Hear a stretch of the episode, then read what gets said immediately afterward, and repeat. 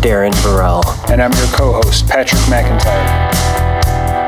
We will explore the stories from our conscious collection of music, books, and film. The ones that have shaped our lives. Join us as we take a closer look at what remains.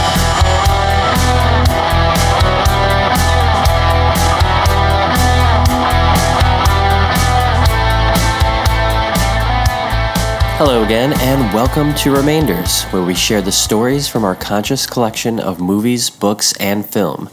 The stories, the sounds, and the characters that stay with you long after they've returned to the shelves. Today, and throughout this ongoing 10 part season, we will be exploring the steps within the creative process. Together, we'll walk through the steps involved and the joy that comes with fully immersing yourself in creation.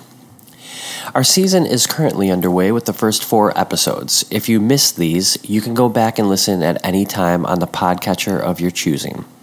Today we're talking about deadlines hard, soft, and in between. Love them or hate them, eventually we're all faced with having to put our work to rest in both our professional and our personal lives. If we're forced to accept a future finish line, is it possible to still feel freedom in our work? In this episode, we'll expound upon the practice of understanding time and trusting the process to achieve the final result whenever possible. Personally, I face the calendar every day. I wouldn't get much completed on time if I didn't hold myself accountable for the goals I set.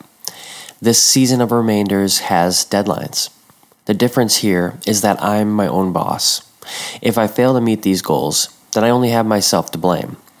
Probably not going to fire myself, but I'll for sure be really disappointed in myself, and I do, I get that way. Each week, I'm aware that by the time Friday comes along, I should have had the episode written, recorded, edited, mastered, and uploaded before 11 p.m. on Thursday evening. With my release date being on Friday, I know that I can reserve Monday and Tuesday for writing, Wednesday for recording and editing, and Thursday to draw up the episode art for socials. When I began to map out 10 weeks of the season, I had to decide if I was up to the challenge. Would this be worth my time? More importantly, would it be worth your time? Otherwise, why get started in the first place? These are important questions I ask myself before I start anything. A few years ago, I saw a man in his backyard while I was on a walk. He was sitting in the sunshine painting. I thought to myself, here I am in the afternoon on my day off, and this man is out here painting. Surely this can't be his job. But if it is his job, I bet he doesn't have a boss telling him when that painting has to be done or when he should be working on it. It was at that time that I really started to look at my own life. For years, I've worked in advertising. Deadlines are part of the conversation every day in this field. You have a group of team members and clients that are laser focused on when the work has to be completed. And we're not just talking about one job, it's many jobs at once, all with dedicated due dates. Everyone involved is watching the clock. If you want to know what stress and anxiety look like, take a walk in an art director's shoes for a day. Uh, let me tell you, it's a pressure cooker. Over the years, this has really worn me down. The joy of creation leaves me. The work I was doing was not enjoyed, and it only served the purpose of making someone else happy. No amount of payment would be enough for me to continue working that way. When I saw this man painting outside in nature in the middle of the day a few years ago, it looked like an escape from all of that. It looked stress free and pain free, and I imagined his work would benefit because he himself was happy to be free of the deadlines that plague so many of us in the workforce. Since then, I've been able to look at my work a bit differently. That experience allowed me to explore what's really important when I'm up against a deadline. Whether it's self imposed or a product of a team atmosphere, I've been able to realize that even if the man painting in his backyard was enjoying his work, he still had a boss. He was his own boss. Being conscious of the ways that we manage deadlines in our work will help us continue to love our work and make sure it has the best life it can have after we finish the job. Let's start with talking about some of the positive aspects when we're faced with deadlines.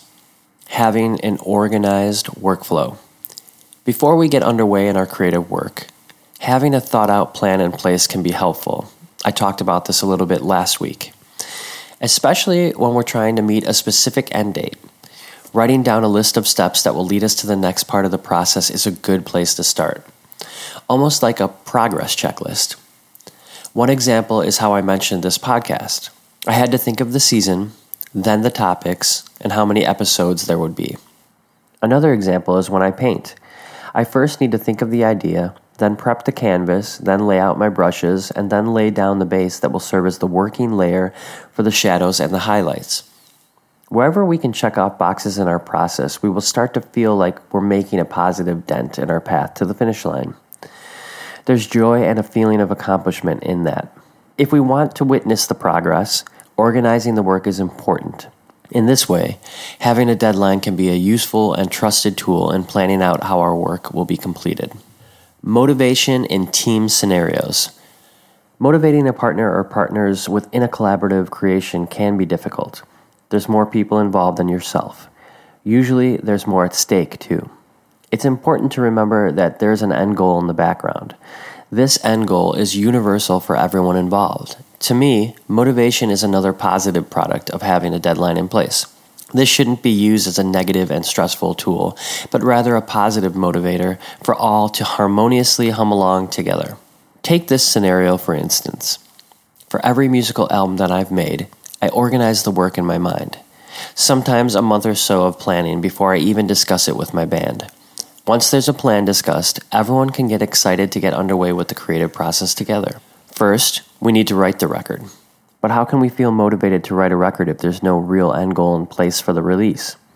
If every band member is to get on board with the work involved, I book future studio time. We all now have a deadline to get moving. If the songs are not ready by then, we can lose money and risk wasting other people's time outside of the band. The motivation to get the work done is anchored in that future recording session. Selling your work. Speaking of making a record, there comes a time when you're going to want to release that record and sell it. The deadline for the release date will dictate when you start advertising it. If you've been able to secure a future date when your music will be released, you can begin to fill in the blanks to these questions ahead of time. How far out will you start to inform the public about the release? What song is going to be the first single? Will you be making vinyl, CDs, shirts, fanny packs, all that other kind of crazy merch that bands are doing these days? What about a music video? Will you need that? Someone will need to make the art. What about the social media assistants or a street team to promote it on the street? I mean, sometimes you've got to do things outside of the internet, you guys. Call me old school, but that works pretty well too. With both an organized plan and a motivated and excited team, you can be confident that you'll get your project, in this case your album, seen and heard by as many people as possible before the actual release date. Productivity. Your boss's best manipulative weapon in the workplace is a deadline. Don't let them fool you. I'm not sure about you guys, but I've had many situations where a due date was simply a way to get me to finish a project quicker to the point that I look at everyone who gives me one now with a funny smirk. Is this really the deadline, you guys? No, really. Knowing full well that we'll probably have a few more days or even a week to get the work done. This is an old trick bands play too. When you ask what time a certain favorite band is going to be going on, chances are you're going to hear the promoter or the band themselves give you an hour or a half hour lead to make sure you're there in time. I suppose someone in charge feels the need to make up these future dates if they know a coworker or employee is lazy. For me, though, it always felt like I wasn't trusted to do the job I was hired for, thus creating a growing disdain for my job and the work. Now let's talk about some of the things that I find to be negative about deadlines. There's unnecessary pressures. The unfortunate result of having dedicated deadlines in place is the propensity to feel some serious pressure. In the past, I've heard some folks say, I work best under pressure. I mean, I can understand that, but for the most part, I don't think it's healthy. In my experience, I've seen some of my best ideas get watered down due to the pressures of the clock. Working hard is one thing, but cutting corners in your work will seldom pay off. To complete a project on time, you almost always have to cut corners. If you're not giving your work its best shot, then what are you doing it for in the first place? Our time on this earth is short, and I, for one, plan on making my time count. Dictation by others. In some of the more extreme cases, we can find that our work is being influenced by others who feel the need to step in due to time constraints. Worst of all, these people are never creative minds. They're more influenced by the timeline, which will lead to poor critiques.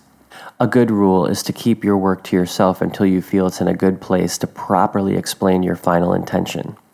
Even then, I would try to keep it closed up for as long as possible. And let's face it, if you're doing your job right, the work will speak for itself. You can't get that kind of magic if you're presenting the work half finished. I know this isn't a perfect scenario in the workplace, but by gaining the trust of your coworkers and supervisors over time, you should be awarded the gift of privacy, unless you're dealing with some total control freaks. Finding your rhythm. It's what the whole episode last week was about. Having deadlines in place greatly reduces your possibilities of experiencing joy that wonderful time where everything connects in the process is less likely to happen when your mind, body, and spirit are focused on the finish line. It's really important for me to find some peace in my work, and I've seldom found it when being creative under the clock. I believe it's really important to know when we're working on something that deserves the effort and dedication we put into it. If we do this, there will be less focus on being somewhere other than where we are in the present moment that future deadline will not have a chance to influence the great work we were born to do. Today, we've discussed some of the positives and the negatives of implementing a deadline into our creative work. These are some things that I have experienced personally. I'm sure there's more to discuss, and I'd love to hear from you.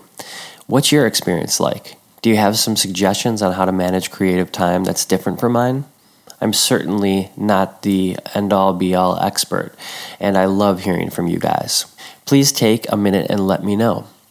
We're all over social media at Remainders Pod, and I'm always on the search for some more tools to better myself and my work. So stop by and say hi. Let your friends know. I uh, love an artistic community.